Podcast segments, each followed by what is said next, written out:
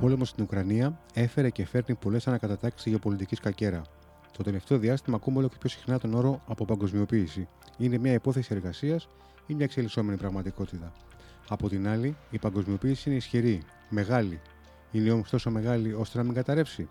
Καλώς ήρθατε στο podcast του Newsbeast. Είμαι ο Βίκτορας Μοντζέλη και απέναντί μου στο στούντιο ο κ. Κωνσταντίνος Λάβδας, καθηγητής Ευρωπαϊκής και Συγκριτικής Πολιτικής στο Πάντιο Πανεπιστήμιο. Κύριε Λάβδα, καλησπέρα. Καλησπέρα, ευχαριστώ για την πρόσκληση. Εμείς ευχαριστούμε για την αποδοχή. Να ξεκινήσουμε λίγο με την επικαιρότητα. Τι γίνεται στην Ουκρανία, Νομίζω ότι έχουμε περάσει πλέον σε ένα πόλεμο φθοράς, ο οποίος δυστυχώς φαίνεται πως θα κρατήσει ε, ένα μεγάλο διάστημα. Ε, παρότι ε, πολλοί θα ήλπιζαν δικαιολογημένα ότι θα οδηγηθούν οι πλευρές στη λογική λύση. Ποια είναι η λογική λύση, μια διαπραγμάτευση, ώστε να φτάσουμε σταδιακά σε ένα status quo το οποίο είναι αναποδεκτό και από τις δύο το οποίο αντίστοιχα όμως προϋποθέτει κόστος και από τις δύο. δεν φαίνεται αυτή τη στιγμή να πηγαίνουμε σε αυτή την κατεύθυνση. Προς το παρόν τουλάχιστον και για τις επόμενες εβδομάδες, πιθανότατα και μήνες, οι δύο πλευρές θα προτιμήσουν να δοκιμάσουν τις τύχες τους στα πεδία των μαχών. Η μεν Ρωσία, διότι της είναι αδύνατο να κάνει πίσω από αυτή την τρομερή περιπέτεια, χωρίς να έχει εξασφαλίσει την Ανατολική και Νότιο-Ανατολική Ουκρανία. Η δε Ουκρανία γιατί έχει ενθαρρυνθεί να πιστεύει ότι με τη βοήθεια της δύσης θα μπορέσει και στο πεδίο της μάχης να επικρατήσει και να καταλάβει εδάφη τα οποία έχει χάσει. Αυτό προς το παρόν φαίνεται δύσκολο, άρα ε, δυστυχώς ο πόλεμος θα συνεχιστεί. Αυτός ο πόλεμος φαίνεται ότι έχει φέρει αλλαγές ε, στη γεωπολιτική σκακέρα. Ε, εσείς θεωρείτε ότι όλα αυτά ήταν, είναι απόρρια εξελίξεων που έχουν δρομολογηθεί από πριν ή γίνονται με αφορμή αυτή την εισβολή; Κοιτάξτε, είναι πάρα πολύ δύσκολο να φανταστεί κανείς δρόντες οι οποίοι είναι σε θέση να αναπτύξουν μια στρατηγική με απόλυτες λεπτομέρειες και μετά να την εφαρμόσουν πλήρως με όλες αυτές τις λεπτομέρειες. Βεβαίως υπάρχουν mega actors, αλλά δεν είναι τόσο πανίσχυροι και τόσο παντογνώστες ώστε να εφαρμόσουν μια πλήρη στρατηγική με τον τρόπο τον οποίο θα προπέθεται αυτό το σενάριο που λέτε.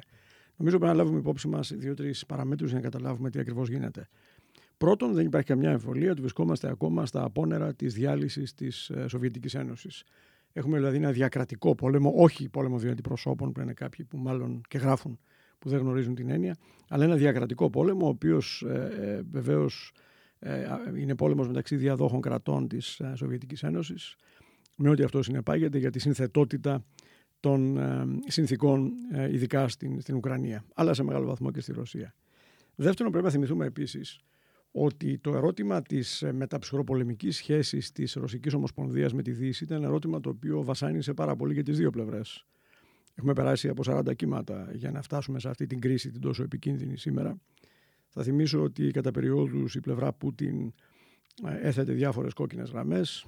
Ε, μπορώ να σκεφτώ τουλάχιστον τρεις-τέσσερις χρονολογίες τις οποίες η πλευρά Πούτιν ε, αναφέρθηκε σε αυτές τις κόκκινες γραμμές. Το κατά πόσο οι κόκκινες γραμμές ήταν προσχηματικές που αφορούσαν δηλαδή τη διεύρυνση mm-hmm. του ΝΑΤΟ. Ή ήταν κόκκινες γραμμές, τι οποίες εννοούσε η Ρωσία, ότι πράγματι φοβόταν την περικύκλωση, την οποία άλλωστε ως γεωπολιτική μέρημνα την έχει κληρονομήσει από προηγούμενα καθεστώτα. Αυτό είναι ένα θέμα μιας διακριτής συζήτησης. Είναι όμως βέβαιο ως δεύτερος παράγοντας ότι αυτού του είδους η ανησυχία τουλάχιστον εκφράστηκε κατά επανάληψη. Από την άλλη μεριά είναι επίσης βέβαιο ότι οι προηγούμενες περιπέτειες του Κρεμλίνου, να θυμίσω τη Γεωργία, να θυμίσω μετά αργότερα την Κρυμαία, δεν αντιμετωπίστηκαν με έναν τρόπο ο οποίος έδειξε στο Κρεμλίνο ότι θα ήταν δύσκολο να προχωρήσει σε ένα επόμενο βήμα, όπως αυτό που βλέπουμε από τις 24 Φεβρουαρίου φέτος. Άρα και η αντίληψη της Δύσης και η αντίδραση της Δύσης ήταν τέτοια που κατά κάποιο τρόπο εμέσως ενθάρρυνε την Ρωσία να μπει σε αυτή την περιπέτεια. Ε, και επίσης πρέπει να προσθέσουμε το γεγονός ότι ε, η άνοδος της Κίνας με ηλικιώδεις ε, θα έλεγα αριθμούς την τελευταία δεκαετία, δεκαπενταετία τόσο στο οικονομικό εμπορικό όσο και στο θέμα των εξοπλισμών ε, είναι τέτοια που προβληματίζει τη Δύση συνολικά. Εκεί λοιπόν που βρισκόμαστε σήμερα, για να απαντήσω πλέον ευθέως στο, στο ερώτημα. Νομίζω βρισκόμαστε σε μια τάση ή απόπειρα, αν θέλετε, μιας βίαιης διπολοποίησης της παγκόσμιας πολιτικής. Η οποία δεν είναι διπολική αυτή τη στιγμή. Έπαψε να είναι διπολική από το 89, 90, 91 με το τέλος του ψυχρού πολέμου και τη διάλυση της ε, Σοβιετικής Αυτοκρατορίας. Αλλά υπάρχει πλέον μια τάση βίαιες διπολοποίησης, η οποία ακόμα δεν έχει βεβαίως ευοδοθεί. Δεν έχουμε διπολική πολιτική σήμερα. Οι πιέσεις όμως που ασκούνται, για παράδειγμα μέσω των κυρώσεων ε, όχι μόνο στη Ρωσία αλλά και σε χώρες οι οποίες άμεσα ή έμεσα επιθυμούν να τη βοηθήσουν και τη βοηθούν, όπως είναι η Κίνα, όπως είναι η Ινδία, όπως είναι εκτός αυτού του συλλογισμού η Βόρεια Κορέα, η οποία έχει δηλώσει κατά επανάληψη ότι οι κυρώσεις εναντίον της Ρωσίας είναι παράνομες κτλ. Και η οποία για πρώτη φορά, θυμίζω, ε, πρόσφατα δοκίμασε, για πρώτη φορά από το 2017, διπυρωτικό βαλιστικό πύραυλο. Αυτές λοιπόν οι πιέσεις πράγματι φαίνονται σε ένα επιφανειακό επίπεδο να οδηγούν σε μια διπολοποίηση. Ε, δεν βρισκόμαστε όμως εκεί, δεν βρισκόμαστε εκεί ακόμα και θα εξαρτηθεί από την εξέλιξη των επόμενων μηνών κατά πόσον αυτή η τάση διπολοποίησης τελικώς θα οδηγήσει και σε ένα διπολισμό. Mm-hmm. Προς το παρόν, νομίζω και έχω γράψει κατά επανάληψη ότι το σύστημα είναι πολύ κεντρικό. Έχουμε ε, ομάδες οι οποίες προσπαθούν να αποκτήσουν συνοχή. Η BRICS είναι κλασική περίπτωση ομάδα που προσπαθεί να αποκτήσει συνοχή και μάλιστα να διευρυνθεί. Σας θυμίζω πως η, η πρόσφατη τελευταία σύνοδος κορυφής των BRICS έγινε πριν από λίγες εβδομάδες. Ήταν η πρώτη επίσημη, ας το πούμε έτσι, διεθνής εμφάνιση της Ρωσίας μετά την έκρηξη του πολέμου το Φεβρουάριο. Και εκεί, μεταξύ άλλων θεμάτων που συζητήθηκαν στις ε, χώρες μέλη, ήταν και η διεύρυνση. Και ακούστηκαν διάφορες χώρες με, θα έλεγα, κάποια υπερβολή σε σχέση με τις πιθανότητες πραγματικής ένταξης αυτών των χωρών στους BRICS. Ε, ακούστηκαν χώρες που είναι πολύ κοντά, αλλά και χώρες οι οποίες ακόμα θέλουν πολύ δουλειά και είναι πολύ αμφίσιμη η πολιτική τους. Τουρκία, για παράδειγμα. Mm-hmm. Ε, Σαουδική Αραβία. Και τρει-τέσσερι άλλες. Αίγυπτος, που μας ενδιαφέρει πάρα πολύ. Κατά συνέπεια, ε, αυτή είναι μια ομάδα. Η ομάδα αυτή όμως δεν αποτελεί πόλο, διότι στο εσωτερικό της υπάρχουν χώρες όπως η Ινδία και η Κίνα που από μόνες τους αποτελούν κέντρα και κέντρα ισχυρά και έχουν μεταξύ τους σοβαρές διαφορές. Ε, γι' αυτό και λέω ότι αν συνεχιστεί το καθεστώτος των κυρώσεων, εάν συνεχιστεί ο πόλεμος και δεν πάμε σε μια διαπραγμάτευση, εάν συνεχιστεί η προσπάθεια αρκετών χωρών πέραν της δύσης να στηρίξουν άμεσα ή έμεσα τη Ρωσία, τότε οι τάσεις που ονόμασα βίαιες διπολοποίησης μπορεί να ενισχυθούν περαιτέρω και να πάμε τελικώς σε ένα όλο και πιο διπολικό ε, πλανητικό ε, σκηνικό. Προς το παρόν νομίζω ότι ο κόσμος παραμένει πολύ κεντρικός είναι πάρα πολύ δύσκολο να σκεφτούμε τη Δύση και έναν πόλο απέναντι. Επίσης όμως είναι πάρα πολύ δύσκολο να σκεφτούμε την Δύση ως ένα πόλο. Διότι αν πάρετε για παράδειγμα το ενεργειακό θα δείτε πόσο έντονες είναι οι διαφορές στο εσωτερικό της Δύσης με ή χωρίς ε, εισαγωγικά. Θα δείτε πόσο διαφορετικές είναι οι επιπτώσεις του Ρωσο-Ουκρανικού πολέμου στις ΗΠΑ από μια πλευρά και στις περισσότερες ευρωπαϊκές χώρες από την άλλη. Θα δείτε ακόμα και στο εσωτερικό της Ευρωπαϊκής Ένωσης ο Ρωσο-Ουκρανικός πόλεμος πόσες διαφορές έφερε στην επιφάνεια διότι ε, μετά την αρχική αρκετά συνεκτική προσέγγιση της Ευρωπαϊκής Ένωσης στη ρωσική εισβολή στην Ουκρανία, εισβολή την οποία ο καθένας από εμάς βεβαίως στην Ευρώπη και σε όλο τον πολιτισμένο κόσμο καταδίκασε και καταδικάζει, Στη συνέχεια όμως μία σειρά από παράγοντες όπως είναι το, το καθεστώς των κυρώσεων, όπως είναι η επιπτώση των κυρώσεων σε αυτούς που τις επιβάλλουν και όχι μόνο σε αυτούς που τις υφίστανται, όπως είναι η ασυμμετρία της ενεργειακής εξάρτησης διαφορετικών χωρών της Ευρωπαϊκής Ένωσης σε σχέση με τους ρωσικούς ενεργειακούς πόρους, φυσικό αέριο όλα σε έναν βαθμό και πετρέλαιο. Και επίσης το γεγονός ότι αν πάμε στους συμμάχους ή τους υποτιθέμενους συμμάχους της Δύσης, πάρτε τη Σαουδική Αραβία για παράδειγμα, ε, εκεί θα δείτε ότι ε, υπάρχει μια διστακτικότητα αφενός για την ε, αύξηση της παραγωγής, αφετέρου μια θα έλεγα διαλλακτική προσέγγιση, για παράδειγμα στις κινέζικες απαιτήσεις, τα συμβόλαια πλέον να είναι σε γιουάν και όχι σε δολάρια μεταξύ Κίνας και Σαουδικής Αραβίας. Άρα τι βλέπουμε, βλέπουμε την Κίνα και την Ινδία να προσθέσω και να το υπογραμμίσω, να αυξάνουν τις εισαγωγές ρωσικού πετρελαίου, το τελευταίο τρίμηνο είδαμε μια κατακόρυφη αύξηση. Για πρώτη φορά στην Κίνα το τελευταίο δίμηνο, ή για ένα ακριβολογώ, το Μάιο-Ιούνιο, δεν έχω πράγματι εικόνα για τον Ιούλιο, οι εισαγωγές ε, της Κίνας από τη Ρωσία ξεπέρασαν αυτές από την Σαουδική Αραβία και αυτό είναι μια πρώτη. Επίσης, αν δείτε την Ινδία, έχει ε, δείξει μια προτίμηση του τελευταίους μήνες στους ρωσικούς ενεργειακούς πόρους. Αυτές είναι προσπάθειες για να στηριχτεί η Ρωσία και να μην καταρρεύσει μπροστά στις δυτικές κυρώσεις. Ούτε όμως η Δύση έχει μια απολύτως συνεκτική ε, εικόνα πόλου, ούτε οι χώρες πέραν της Δύσης, οι οποίες έχουν και μεταξύ τους πολλές διαφορές, ανέφερα ήδη τις διαφορές μεταξύ Ινδίας και Κίνας. Ε, θα θυμίσω την, την δήλωση του Μόντι προ, προ μηνός ή ενάμιση μηνός, ότι ο Ρωσοκρανικός πόλεμος είναι μια πολύ σημαντική εξέλιξη, αλλά δεν πρόκειται η Ινδία να καθορίσει τη στάση της στη διεθνή πολιτική με βάση τον Ρωσο-Ουκρανικό πόλεμο. Αυτό νομίζω συνοψίζει πολύ καλά ε, το, στο σημείο στο οποίο βρισκόμαστε σήμερα. Ξέρετε τι μου κάνει εντύπωση. Στα όσα ενδιαφέροντα μας αναλύεται και κουβεντιάζουμε ε, τόση ώρα, ε, δεν αναφέρουμε πουθενά ε, τον παράγοντα Ευρώπη ως ε, να έχει κάποιο ρόλο.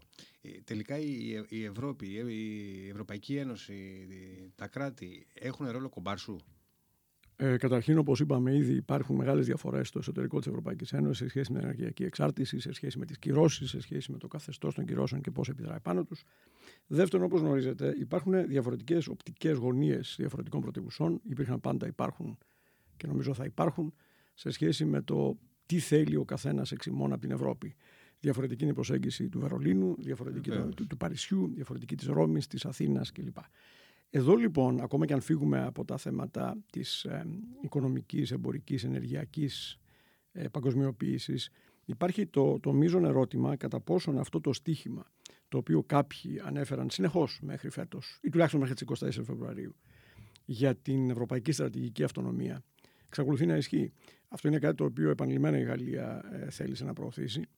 Είναι κάτι για το οποίο η Γερμανία τουλάχιστον δεν είχε ε, ευθέως διατυπώσει αντιρρήσεις. Είναι κάτι όμως το οποίο όχι στα χαρτιά, αλλά στην πραγματικότητα εξαφανίζεται. Διότι εξαιτίας του Ρωσοκρανικού πολέμου ή, αν θέλετε, χάρη στο Ρωσοκρανικό πόλεμο, προτιμάτε άλλη οπτική γωνία, το ΝΑΤΟ αυτή τη στιγμή είναι ο πραγματικός παίκτης και όχι η Ευρωπαϊκή Ένωση. Διότι όσο ο πόλεμος διαρκεί, όσο δεν μπαίνουμε στη φάση της διπλωματίας και της διαπραγμάτευσης, ε, τόσο το ερώτημα θα είναι κυρίως αμυντικό και όχι της ευρωπαϊκής προσέγγισης. Η Ιταλία προσπάθησε να διαμεσολαβήσει. Σας θυμίζω το, το σχέδιο, το ενδιαφέρον κατά την άποψή μου, το οποίο είχε καταθέσει η κυβέρνηση Ντράγκη, η οποία δεν υπάρχει πλέον βεβαίως. Υπάρχει μια πολύ ενδιαφέρουσα, κατά την άποψή μου, απολύτως υπεύθυνη προσπάθεια του πρόεδρου Μακρόν να μεσολαβήσει ή τουλάχιστον να, να έχει μια γέφυρα με την οποία να μπορέσει να διαδραματίσει κάποιο ρόλο. Ε, γνωρίζουμε ότι οι εσωτερικές ε, πολιτικές ε, εξελίξεις στη Γαλλία δημιουργούν μια σχετική, το τονίζω σχετική, όχι απόλυτη, ανάσχεση στις πρωτοβουλίες της Γαλλικής Προεδρίας στο διεθνές επίπεδο. Άρα η Ευρώπη αυτή τη στιγμή, παρόσα λέγονται, δηλαδή τι λέγεται, ότι επιτέλους αφυπνίστηκε η Ευρώπη γιατί είδε τον κίνδυνο των εθερωτισμού μέσω της ρωσικής επιθετικότητας και όλα αυτά. Αυτά είναι λόγια. Η πραγματικότητα είναι ότι η Ευρώπη μπορεί να είδε τον κίνδυνο, αλλά ακόμα και αν τον είδε, σίγουρα δεν είναι σε θέση αυτή τη στιγμή να προωθήσει μια στρατηγική διακριτή οπτική γωνία από αυτή του ΝΑΤΟ. Τη χρειαζόμαστε, αυτό είναι άλλο ερώτημα βεβαίως. Νομίζω ότι χρειαζόμαστε, διότι δεν ταυτιζόμαστε σε όλα απολύτως με τις ΗΠΑ, ταυτιζόμαστε σε πάρα πολλά. Η Ελλάδα ευτυχώς πλέον είναι μια πολύ αξιόπιστη σύμμαχος των ΗΠΑ και του ΝΑΤΟ. Αυτό είναι μια θετική εξέλιξη για τα ελληνικά πράγματα. Αλλά δεν σημαίνει πως δεν υπάρχουν ε, ενδιαφέροντα οπτικές γωνίες, μέρημνες σε διαφορετικά ζητήματα της Μεσογείου, της Αφρικής και πέρα από την Ευρώπη, έτσι, της Ευρασίας, του Καυκάσου, στα οποία ενδεχομένως η Ευρώπη να έχει μια διαφορετική ματιά από, την, από τις ΗΠΑ. Άρα το, το, το στίχημα της ευρωπαϊκής στρατηγικής αυτονομίας κατά τη γνώμη μου παραμένει ζωντανό, αλλά αναβάλλεται όσο διαρκεί η πολεμική φάση της Ρώσο-Ουκρανικής κρίσης. Οι, οι χώρες Ασίας, όπως είπαμε και πριν, ε, δυναμώνουν. Η, η Κίνα θα μπορούσε να γίνει ποτέ νέος πλατάρχης; Να, πάρει, να αντικαταστήσει τη θέση της Αμερικής; Σίγουρα θα το θέλανε. Θα το ήθελαν, έτσι δεν είναι; Δεν είμαι βέβαιος. Ε, δεν είμαι βέβαιος και εννοώ το εξής. Η Κίνα φαίνεται πολύ συστηματικά ότι προσπαθεί να αποκτήσει έναν πιο ε, ενεργητικό ρόλο στην παγκόσμια οικονομία και πολιτική. Το βλέπουμε αυτό και από τις πρωτοβουλίες που έλαβε πλέον α, με το δρόμο του μεταξιού και με τις άλλες ε, συνδεόμενες με αυτόν ε, πρωτοβουλίες και σχέδια βοήθειας αναπτυξιακής και άλλης. Άρα η Κίνα τελευταία δεκαετία έχει μπει σε μια νέα πορεία, είναι βέβαιο αυτό. Από την άλλη μεριά, η Κίνα εξοπλίζεται πολύ περισσότερο από το παρελθόν και αυτό είναι βέβαιο. Το ίδιο όμως συμβαίνει και με άλλες δυνάμεις ανταγωνιστικές στην περιοχή της. Η Ιαπωνία εξοπλίζεται εντυπωσιακά, πάντα συμβατικά όπως γνωρίζετε, έτσι, το, το σύνταγμά της την, την περιορίζει όπως και τη Γερμανία. Αλλά σε συμβατικό επίπεδο δεν είναι μόνο η Κίνα που εξοπλίζεται στον ειρηνικό με εντυπωσιακό τρόπο, είναι η Ιαπωνία, η Νότια Κορέα, της οποίας αν δείτε την εξέλιξη του πολεμικού ναυτικού θα εκπλαγείτε. Κατά συνέπεια, στον Ειρηνικό έχουμε μια ε, ιονή κούρσα εξοπλισμών μεταξύ από τη μία πλευρά Ιαπωνίας, Νότιας Κορέας, παρά τις διαφορές που έχουν και ιστορικά και σήμερα, και από την άλλη πλευρά Κίνας. Ε, συνολικά όμως φαίνεται ότι το μεγάλο πρόβλημα της Κίνας αυτή την περίοδο είναι να μπορέσει να προωθήσει περαιτέρω την παλιότερη ή κάπως παλιότερη προσπάθειά της να αναπτύξει εσωτερική ζήτηση βασιζόμενη σε μια αναπτυσσόμενη μεσαία και ανώτερη μεσαία τάξη και να μην εξαρτάται μόνο όπως μέχρι πρόσφατα από τις τρομερές της εξαγωγικές επιδόσεις. Αυτό δυσκολεύεται να το πετύχει, αλλά νομίζω αυτό είναι το βασικό στοίχημα της, ε, της Κίνας. Τώρα, το εάν η Κίνα θα ήθελε να αναπτύξει ένα δίκτυο το οποίο προσπαθεί ήδη να αναπτύξει, το οποίο θα είναι διακριτό από το ευρωατλαντικό και στο οποίο θα διαδραματίζει κυρίαρχους ρόλους σε περιοχές της Ασίας, της Αφρικής, για την οποία ενδιαφέρεται ιδιαίτερα, η απάντηση είναι ναι. Τώρα, η έννοια του πλανητάρχη, στην οποία αναφερθήκατε, είναι όπως ξέρετε ούτως ή άλλως αρκετά ας το πούμε έτσι, συζητήσιμη τι σημαίνει και τι δεν σημαίνει. Είναι δύσκολο να φανταστούμε την Κίνα ως πλανητάρχη, τουλάχιστον με την εμπειρία μέχρι τώρα. Διότι... Τουλάχιστον με, τον, με τον αντίστοιχο ρόλο τον είπα. Με τον αντίστοιχο ακριβώς ρόλο. Γι' αυτό λέω η έννοια του πλανητάρχη ναι. θέλει, θέλει συζήτηση. Αλλά ότι η Κίνα θέλει να αυξήσει την επιρροή της και το θεωρώ σε έναν βαθμό και φυσικό λόγω του οικονομικού μεγέθους, του πληθυσμιακού μεγέθους, της δημογραφικής δυναμικής και τέλος του γεγονότος ότι η Κίνα μαζί με άλλες χώρες των BRICS αυτή τη στιγμή έχει τεράστια συναλλαγματικά αποθέματα. Είναι κάτι που να το θυμόμαστε αυτό, ότι υπάρχουν δυνατότητες παρέμβασης λόγω των διαθεσίμων πολλών χωρών των BRICS, ε, κυρίως της Κίνας, αλλά όχι μόνο. Και άρα ε, αυτή η δυνατότητα τους δίνει και ε, μια, ένα ορίζοντα παρέμβασης και αναπτυξιακής ή άλλης. Ε, σε κάθε περίπτωση, στη Δύση αυτή τη στιγμή, το ερώτημα τι κάνουμε με την Κίνα φαίνεται να είναι στο βάθος κάθε συζήτησης που περιλαμβάνει μεταξύ άλλων και το Ρωσο-Ουκρανικό πόλεμο. Ε, και νομίζω ότι είναι λίγο αφελές αυτό το οποίο λέγεται, ότι το σκεφτόμαστε μέσω της Ταϊουάν, δηλαδή μη τυχόν η Κίνα κάνει αυτό το οποίο έκανε η Ρωσία στην Ουκρανία. Ε, κανείς δεν μπορεί να αποκλείσει, γιατί κανείς δεν μπορεί να ξέρει τι σκέφτεται ο ΣΥ και η ομάδα ε, πέριξ του ΣΥ, αλλά ο οποίος μάλιστα είναι ένας νέου τύπου πάλι ηγέτης, όπως ξέρετε, ε, που διαφέρει από την παράδοση της ήπιας δύναμης, η οποία ξεκίνησε με τον Ντέγκ και λίγο πολύ συνεχίστηκε με τους διαδόχους του. Εδώ έχουμε μια νέα, ένα νέο στυλ ηγεσίας. Όμως, Νομίζω ότι το ερώτημα το πραγματικό για τη Δύση δεν είναι αν φοβόμαστε την Ταϊουάν. Το ερώτημα είναι ε, πώς αντιμετωπίζουμε την άνοδο της Κίνας. Και εκεί υπάρχει πάντα ο πειρασμός στην, ε, στη Δύση να θεωρήσουμε ότι η Κίνα πρέπει να μπει ε, σε κάποιο κουτί, σε κάποια όρια μέσα στην επόμενη περίοδο για να μην αναπτυχθεί υπερβολικά η φιλοδοξία στην οποία αναφερθήκατε κι εσείς πριν από δύο λεπτά. Ε, αυτός είναι ένας πειρασμός επικίνδυνος κατά τη γνώμη μου. Γιατί το λέτε; Γιατί είναι δύσκολο να φανταστούμε έναν ειρηνικό κόσμο μετά από 10-20 χρόνια χωρίς κάποια μορφή συνεργασίας της Ευρώπης με την Κίνα, της Ευρώπης με την Ινδία και ούτω καθεξής. Καταρχήν, πώς θα γίνει αυτό από τη στιγμή που η Ευρώπη είναι άμεσα εξαρτώμενη σε πάρα πολλά πράγματα από την Κίνα, σε ό,τι αφορά το εμπόριο. Πώς θα γίνει αυτό, Σε 10 χρόνια φαίνεται φοβερά μακρινό. Δηλαδή πρέπει να υπάρχει ένα σχέδιο. Νομίζω ότι ο, ο λόγος για τον οποίο δεν μπορεί και δεν πρέπει να γίνει είναι ακριβώς διότι ε, θα οδηγήσει σε μια πιθανότητα σύγκρουσης πολύ μεγαλύτερης από ότι μια σταδιακή εξέλιξη των σχέσεων. Ε, αυτό όμως, μιας και ξεκινήσατε με το Ρωσο-Ουκρανικό πόλεμο, μας φέρνει πίσω στο Ρωσο-Ουκρανικό πόλεμο. Διότι αν δούμε ως Δύση τον Ρωσο-Ουκρανικό πόλεμο ως ευκαιρία ε, σχετικής, ας το πούμε έτσι, ε, σχετικού ελέγχου της ανόδου της Κίνας, αυτό θα είναι πάρα πολύ επικίνδυνο και ελπίζω ότι το βλέπουμε έτσι. Ε, ο Ρωσο-Ουκρανικός πόλεμος πρέπει να ειδωθεί ως ένα, μια παρένθεση ε, η οποία, όπως είπα από την αρχή, τελικώς ανάγεται στις διακρατικές διαμάχες των διαδόχων σχημάτων της Σοβιετικής Ένωσης. Είναι αυτονόητο ότι διαφορετικές χώρες, η Κίνα, οι Ηνωμένες Πολιτείες, το ΝΑΤΟ, η Ευρώπη, η Γαλλία, η Γερμανία, η Βρετανία, έχουν διαφορετικές, διαφορετικά συμφέροντα και ενδιαφέροντα σε σχέση με τις διαφορετικές χώρες της πρώην Σοβιετικής Ένωσης. Αυτό δεν σημαίνει όμως ότι πρέπει να βλέπουμε τα πάντα μέσα από αυτό το πρίσμα. Ε, είναι δύσκολο να φανταστώ μια ειρηνική Ευρώπη στο μέλλον χωρίς κάποια μορφή συνεργασίας με τη Ρωσία, α, εκτός πλέον εάν θεωρούμε ότι και ο πόλεμος είναι ένα ανοιχτό σενάριο. Δεν θεωρώ ότι έχουμε φτάσει εκεί.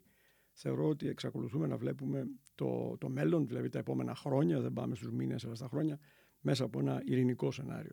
Εάν αυτό ισχύει και εύχομαι ότι ισχύει, ε, τότε είναι σαφές ότι πρέπει να φτάσουμε σε μια ε, μελλοντική προσέγγιση η οποία θα είναι διαφορετική θα είναι διαφορετική γιατί είδαμε τι μπορεί να κάνει το σημερινό τουλάχιστον καθεστώς της Ρωσίας.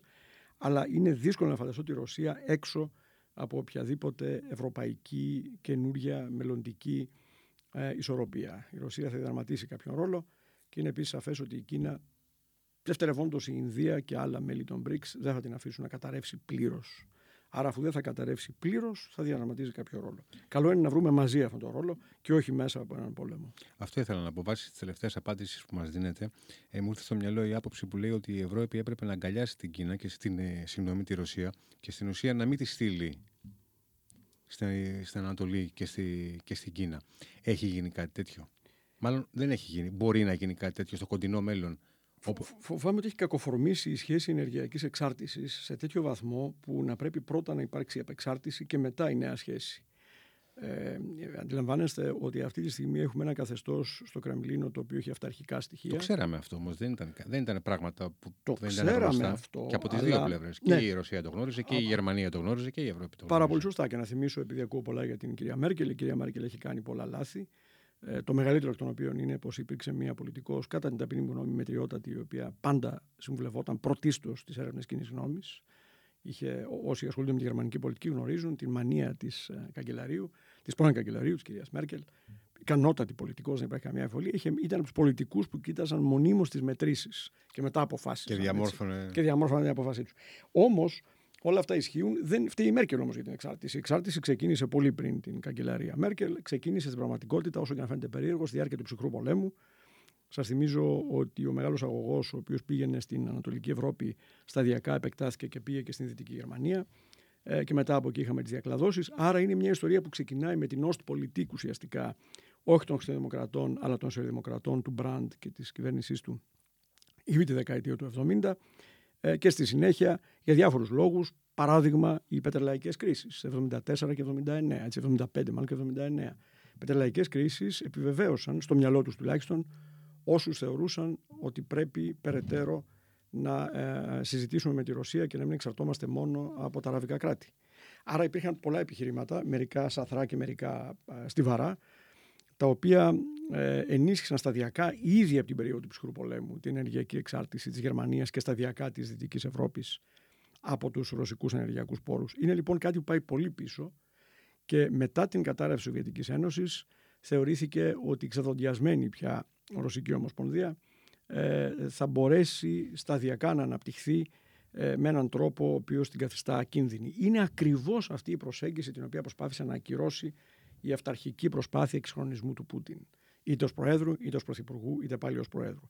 Στον Πούτιν βλέπουμε έναν αδίστακτο ε, αυταρχικό εξυγχρονιστή, δεν υπάρχει καμιά ευκολία. Αν συγκρίνετε την ε, ρωσική κοινωνία και οικονομία την περίοδου Γέλτσιν μετά την κατάρρευση και της περίοδου Πούτιν, Πούτιν πριν τις κυρώσεις, γιατί το θέμα των κυρώσεων είναι ένα περίπλοκο θέμα το οποίο είναι από μόνο του ζήτημα, τι θα, τι θα γίνει η Ρωσία με τις κυρώσεις. Αλλά αν συγκρίνετε την περίοδο Γέλτσιν με την περίοδο, ας πούμε, μέχρι και το 2021, η, η διαφορά είναι τεράστια. Πολλά ζητήματα έχουν αντιμετωπιστεί. Βεβαίως η διαφθορά παραμένει ένα αυταρχικό καθεστώς, ένα καθεστώς για τα δικά μας αξιακά πρότυπα απεχθέ. Όμως ήταν ένα καθεστώς που αναπτυσσόταν και σταδιακά άρχισε να εξυγχρονίζει και τις ενόπλε δυνάμεις, να διατηρεί μια μεγάλη πυρηνική φαρέτρα, όχι μόνο στρατηγικών αλλά και τακτικών πυρηνικών όπλων, τα οποία μπορεί να χρησιμοποιήσει ευκολότερα από τα στρατηγικά. Και άρα δεν προσέχθηκε αυτό. Αλλά επιμένω στο εξής: η ρίζα πάει πολύ πίσω. Δεν είναι ευθύνη των τελευταίων δύο-τριών γερμανικών ή γαλλικών, δεν ξέρω ποιον άλλων κυβερνήσεων. Το πρόβλημα σήμερα είναι ότι πρέπει η Γερμανία να καταλάβει ότι έχει κάνει ένα λάθος εκεί. Δεν πρέπει μέσω στρατηγικών ψευδοαλληλεγγύης να προσπαθήσει, όπως είναι το 15% που ακούσαμε από την Κομισιόν. Της μείωσης. Της μείωσης, ναι. Ε, οριζόντια, λες και όλοι έχουμε το ίδιο πρόβλημα. Δεν το έχουμε όλοι το ίδιο πρόβλημα. Ε, κατά συνέπεια, πρέπει η Γερμανία να καταλάβει το, το πρόβλημα, να στραφεί περισσότερο στην πυρηνική ενέργεια, δεν βλέπω άλλη λύση, και να σταματήσει να προσπαθεί να, ε, να, να, να περάσει ένα ψευδοαλληλέγγυο, το πούμε έτσι, επιχείρημα το οποίο λέει ότι πρέπει όλοι και όσοι εξαρτώνταν από τη Ρωσία και όσοι δεν εξαρτώνταν ή εξαρτώνταν πολύ λιγότερο από τη Ρωσία να πληρώσουν τα σπασμένα. Τα σπασμένα είναι κυρίως γερμανικά και ορισμένων δύο-τριών άλλων χωρών και πρέπει να ειδωθούν έτσι. Κύριε Λέβα, ε, θα ήθελα να ρωτήσω σχετικά με την ε, παγκοσμιοποίηση. Ε, εσείς βλέπετε διακρίνετε σημάδια από παγκοσμιοποίησης; Κοιτάξτε, η παγκοσμιοποίηση δεν σημαίνει απαραίτητα την κυριαρχία του δολαρίου, για παράδειγμα. Όταν κάποια συμβόλαια αρχίσουν και γίνονται σε yuan, έτσι, στο, στο κινέζικο νόμισμα, αυτό δεν θα σημαίνει από παγκοσμιοποίηση. Θα σημαίνει βεβαίως μια. Θα σημαίνει παγκοσμιοποίηση άλλου τύπου. Θα σημαίνει το δύσκολο και ενδεχομένως συγκρουσιακό πέρασμα σε μια άλλη μορφή πιο πολυκεντρικής παγκοσμιοποίησης, ε, η οποία θα, θα, θα εξαρτηθεί το προφίλ της από το πόσο συγκρουσιακός θα είναι ο δρόμος προς αυτήν. Α, είναι πολύ δύσκολο χωρίς κάποιο ολοκαύτωμα, κάποιον πυρηνικό πόλεμο, τον οποίο δεν θέλουμε να σκεφτόμαστε, Προφανώς. να περάσουμε σε αποπαγκοσμιοποίηση. Διότι, αν σκεφτείτε την Κίνα, για παράδειγμα, τα συμφέροντά της στη Δύση είναι τόσο κεφαλαιώδη, που γι' αυτό ακριβώς προσπαθεί να ισορροπήσει διακριτικά να στηρίξει τη Ρωσία, χωρίς όμως να σπάσει τη σχέση με τη Δύση. Δεν μπορεί να ισορροπήσει η Κίνα σπάζοντας τις οικονομικές, εμπορικές και άλλες σχέσεις με τη Δύση και σε μεγάλο βαθμό και χρηματοπιστωτικές. Κατά συνέπεια, η παγκοσμιοποίηση δεν είναι κάτι το οποίο μπορεί εύκολα να αποδιαρθρωθεί και να καταρρεύσει. Εκτός, ξαναλέω, από ένα σενάριο το οποίο δεν έχουμε κανένα λόγο να σκεφτόμαστε σήμερα. Α, θα περάσουμε όμως σταδιακά σε μια άλλη μορφή παγκοσμιοποίησης, όπου θα είναι πολλά τα νομίσματα τα οποία θα δραματίζουν ρόλους. Αυτό από μόνο του μπορεί να οδηγήσει σε μια ε, έλλειψη σταθερότητας. Η πολιτικοποίηση γενικά της νομισματικής πολιτικής πάντα οδηγεί σε περιόδους ε, αποσταθεροποίησης. Και άρα το πέρασμα σε μια πιο πολυκεντρική μορφή παγκοσμιοποίησης, που κατά την άποψή μου είναι συνεκβάνων πλέον, θα είναι ένα πέρασμα που θα έχει και συγκρούσεις. Το θέμα είναι πώς διαχειριζόμαστε τη σύγκρουση, ώστε να πάμε όσο μπορούμε πιο ειρηνικά και με λιγότερα θύματα, είτε ανθρώπινα είτε. Ε, συγκρούσεις, δηλαδή βλέπετε το σενάριο άλλων πολέμων όσο πιο πολυκεντρικός είναι ο κόσμος, τόσο πιο πιθανές είναι οι πολλές μικρές συγκρούσεις και όχι η μεγάλη μία πιθανή. Έτσι. Δηλαδή το πέρασμα από ένα διπολικό σύστημα σε ένα πολυπολικό και σταδιακά πολυκεντρικό σύστημα χωρίς δύο ή τρεις μεγάλους πόλους είναι ταυτόχρονα πέρασμα σε μεγαλύτερες πιθανότητες μικρών πολέμων. Πολλών μικρών πολέμων και όχι ενός μεγάλου πολέμου. Ο ένας μεγάλος πόλεμος απεφεύχθη μετά το δεύτερο παγκόσμιο, εν μέρη χάρη στον τρόπο διαχείρισης της πυρηνικής αποτροπής και από τις δύο πλευρές, και άρα φτάσαμε σε μια ε, δεκαετία του 1990 με σχετική ειρήνη και χωρίς ολοκαύτωμα. Αυτό και σίγουρα θα είναι κρίσιμο να το επαναλαμβάνει κανείς για να μην ε, αισθανόμαστε ότι όλα τα οποία έγιναν τις τελευταίες δεκαετίες είναι γκρίζα. Δεν είναι γκρίζα. Είχαμε μια σύγκρουση τελείως διαφορετικών αντιλήψεων η οποία, εν πάση περιπτώσει, με την κατάρρευση της πρακτικής τουλάχιστον διάστασης και ύπαρξης της μίας, μπορέσαμε να περάσουμε σε ένα νέο πλανήτη, ας το πούμε, ειρηνικά. Αυτό είναι θεμελιώδες. Όμως κάθε πολυκεντρικό σύστημα έχει, αυξάνει την πιθανότητα πολλών μικρών πολέμων ή μικρότερων πολέμων, περιφερειακών. Αυτό σημαίνει και κινδύνους για την περιοχή μας, και αυτό με τα ελληνοτουρκικά. Ε, και αυτό σημαίνει επίσης ότι το πέρασμα σε αυτή τη νέα παγκοσμιοποίηση δεν θα είναι απολύτως ομαλό, ειδικά αν συνεχιστεί ο Ρωσο-Ουκρανικός πόλεμος, ειδικά αν πρετανεύσει η λογική στη Δύση που λέει ότι πρέπει να γονατίσει το καθεστώς ε, Πούτιν στο Κρεμλίνο και ακόμα περισσότερο εάν ομιγέννητο επικρατήσει η λογική που λέει ότι πρέπει η Κίνα επίσης τώρα να μπει στα όρια της ε, αντί να θεωρεί ότι ε, έχει αξιώσεις ε, ενός πραγματικά παγκόσμιου ρόλου. Νομίζω η, η, μόνη λύση είναι μια σταδιακή αναστοχαστική προσέγγιση στους ρόλους των, των δυνάμεων είτε είναι μικρών και περιφερειακών, είτε μεσαίων, είτε, είτε μεγάλων δυνάμεων. Είναι πολύ χαρακτηριστικό, επιτρέψτε μου να προσθέσω, αυτό το οποίο είναι ήδη πυροτεχνήματος για πολλούς, αλλά όχι αν δει κανείς την, την προϊστορία, πέταξε προημερών, προτριημέρων, θυμάμαι καλά, τετραημέρων, στην περασμένη εβδομάδα, ε, ο, ο Σόιμπλε, ο γνωστός μας πρώην Ομοσπονδιακός Υπουργός των Οικονομικών, ο οποίος ε, απαντώντας σε μια ερώτηση σε μια γερμανική συνέντευξη, είπε ότι είναι κρίσιμη για την Ευρώπη η πυρηνική αποτροπή της Γαλλίας. Το γνωρίζουμε όλοι πολύ καλά αυτό, προφανώς και είναι κρίσιμη. Α, παρότι ήδη αυτό είναι ένα βηματάκι πέρα από το ευρωατλαντικό πλαίσιο, γιατί ως γνωστό το ΝΑΤΟ έχει πυρηνική αποτροπή από τρεις δυνάμεις. ΗΠΑ, Βρετανία, Γαλλία. Δεν μόνο η Γαλλία, έτσι έχεις τις ΗΠΑ που είναι η ισχυρότερη δύναμη από πολλές πλευρές του πλανήτη. Ε, Συνεπώς είπε ότι το, το, είναι, είναι κρίσιμη για την Ευρώπη η πυρηνική αποτροπή της Γαλλίας και μετά έκανε ένα βήμα παραπέρα που από πολλούς θεωρήθηκε πυροτέχνημα και είπε ότι θα έπρεπε σταδιακά να συζητηθεί στη Γερμανία κατά πόσον η Γερμανία θα έπρεπε να ενισχύσει οικονομικά την περαιτέρω ανάπτυξη, εξορονισμό και ε, στιβαρότητα της γαλλικής πυρηνικής αποτροπής, ώστε η πυρηνική αυτή αποτροπή ε, σε ένα βαθμό θα παρέμενε βεβαίως γαλλική, αλλά να έμπαινε σε ένα πιο ε, σαφώς ε, ευρωπαϊκό πλαίσιο.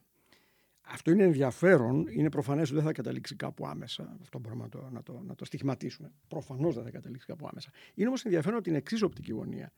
Σας θυμίζω ότι υπήρξε η συνθήκη του Άχεν, η οποία μάλιστα προετών ε, ε, επικαιροποιήθηκε μεταξύ Γαλλίας-Γερμανίας η οποία έδωσε με την επικαιροποίησή της μάλιστα πρόσφατα μία νέα πνοή σε αυτό το διμερές πλαίσιο των γαλλογερμανικών σχέσεων. Το παλιό διμερές πλαίσιο, παρότι δεν αναφερόταν πουθενά ε, expressis verbis στο χαρτί, το παλιό, το προ-ψυχροπολεμικό ήταν ένα πλαίσιο στο οποίο η Γαλλία μπορούσε να εγγυηθεί τη χρήση της στρατηγικής αποτροπής α, απέναντι στο Σύμφωνο της Βαρσοβίας και η Γερμανία πολύ συχνά, όπως γνωρίζετε, ε, και αθόρυβα παρενέβαινε η Φραγκφούρτη, η κεντρική της τράπεζα, για να στηρίξει το φράγκο. Άρα θέλω να πω ότι πέρα από τα ενοποιητικά οράματα που είναι κρίσιμα και για όλους μας πολύ αγαπητά και απαραίτητα, υπήρχε και μια διμερής γεωπολιτική κατανόηση μεταξύ Βόνης και, και τότε Βόνης και Παρισίων, που έλεγε ότι η Γαλλία, η οποία πάντα στηρίζεται στη στρατηγική και όχι την τακτική αποτροπή, ε, εγγυάται και την Γερμανία. Η Γερμανία ανησυχούσε, όπως ξέρετε, ε, από τους πειρασμούς της τακτικής χρήσης πυρηνικών όπλων, γιατί πού θα γινόταν, στο έδαφος θα γινόταν, η Ανατολική Δυτική Γερμανία. Η Γαλλία, η οποία πάντα είχε και έχει μέχρι σήμερα που μιλάμε ένα δόγμα αποκλειστικά στρατηγικής πυρηνικής αποτροπής. Η Γαλλία, παρένθεση και για τους ακροατές μας, νομίζω χρήσιμη, η Γαλλία ποτέ δεν έκανε διάκριση στρατηγικών και τακτικών πυρηνικών όπλων. Η Γαλλία από τον Ντεγκόλ μέχρι σήμερα ε, θεωρεί όλα τα πυρηνικά της όπλα στρατηγικά.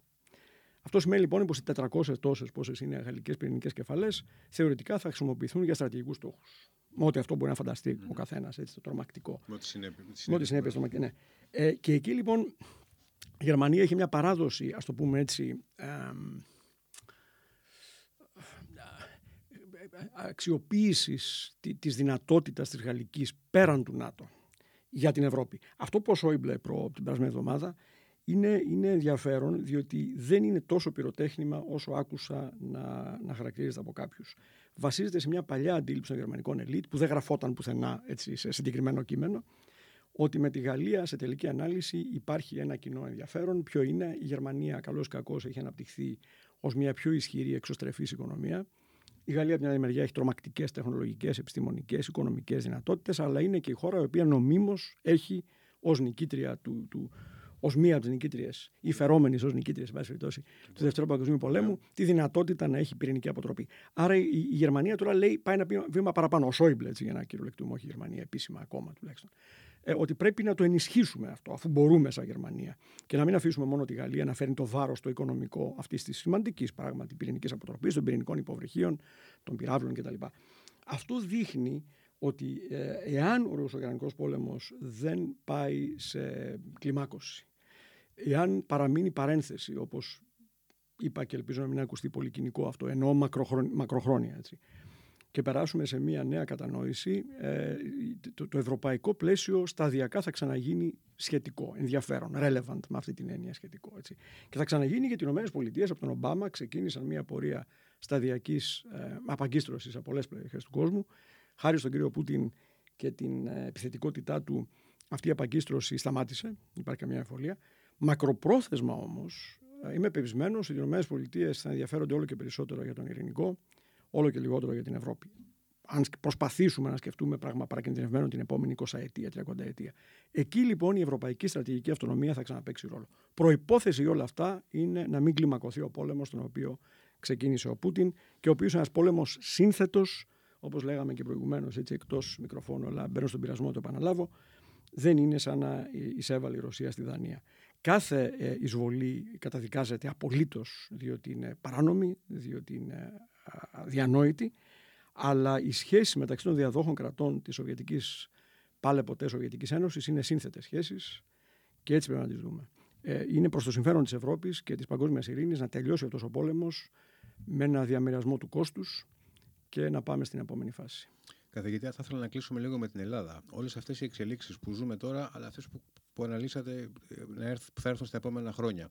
Ε, Ποιος είναι ο ρόλος, ποια είναι η θέση της Ελλάδας, μας επηρεάζουν; Μας επηρεάζουν με πολλούς τρόπους. Ε, πρώτον, διότι βεβαίως ε, είμαστε εντελώς υποχρεωμένοι, ό,τι και να γίνει στην Ευρώπη, να εξακολουθήσουμε να έχουμε και θέλουμε να έχουμε μια πολύ καλή διμερή σχέση με τις ΗΠΑ.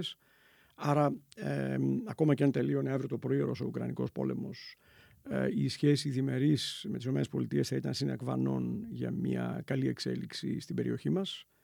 Ε, δεν θα είναι η Ευρώπη τα επόμενα χρόνια και υπό τις καλύτερες συνθήκες στις οποίες υπενήχθηκα προ λίγου σε θέση να αντιμετωπίσει μια Τουρκία αν πράγματι η Τουρκία θελήσει να αλλάξει τα σύνορα στην περιοχή μας. Και άρα θα χρειαστούμε την δική μας δυνατότητα, την οποία την αναπτύσσουμε ευτυχώς τελευταία αρκετά, αλλά και την Αμερικανική παρέμβαση. Σε αυτό πρέπει να είμαστε σαφείς. Δεν υπάρχει κανένας τρόπος να αποφύγουμε το ερώτημα εάν ξεσπάσει ελληνοτουρκικός πόλεμος, που δεν είναι σενάριο επιστημονικής φαντασίας, ε, η Ευρώπη θα μπορέσει να ε, βοηθήσει στην, στον περιορισμό της τουρκικής επιθετικότητας. Η δική μου άποψη είναι ότι με την εξαίρεση της Γαλλίας, ε, όχι. Ε, καμία χώρα δεν πρόκειται να προσφερθεί. Η Γαλλία βεβαίως θα βοηθήσει εάν θεωρηθεί ότι η Τουρκία είναι επιτιθέμενη.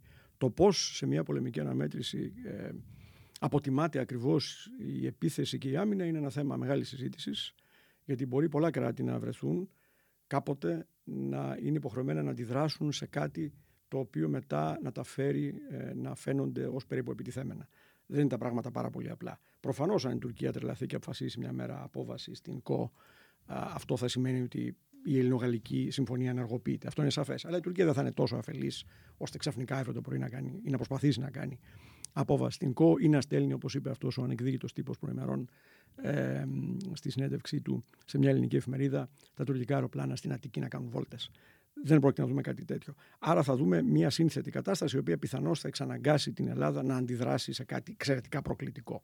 Εκεί λοιπόν, αν εξαιρέσουμε τη Γαλλία, η μόνη δύναμη η οποία θα μπορεί να παρέμβει και με δεδομένο ότι δεν έχουμε σχέσεις με τη Ρωσία, οι δε σχέσεις μας με την Κίνα περνάνε μια μικρή κρίση, θα είναι οι ΗΠΑ.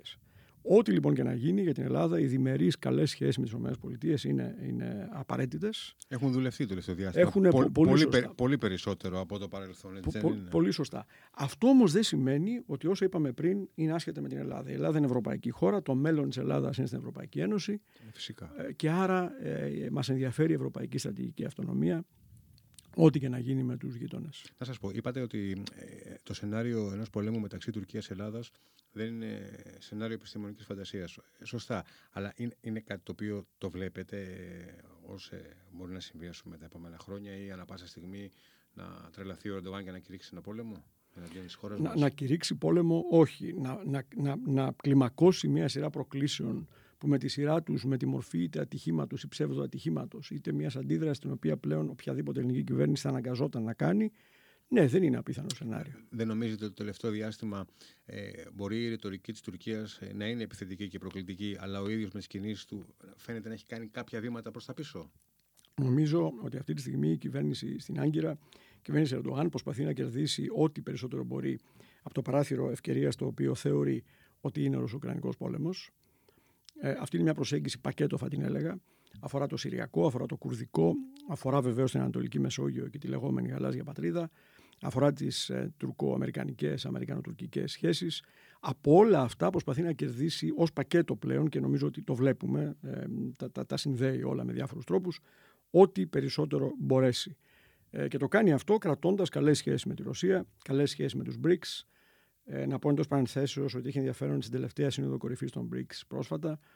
Μία από τις χώρες οι οποίες συζητήθηκαν ως χώρα με, τις οποίες, με την οποία ε, και τρει-τέσσερι άλλες, αλλά ήταν και η Τουρκία ως χώρα με την οποία οι BRICS υποτίθεται ότι θέλουν να αναπτύξουν περαιτέρω σχέσεις. Άρα η Τουρκία χρησιμοποιεί τον Ρωσοκρανικό πόλεμο ως παράθυρο ευκαιρίας. Στο πλαίσιο αυτό θέλει να πετύχει το maximum.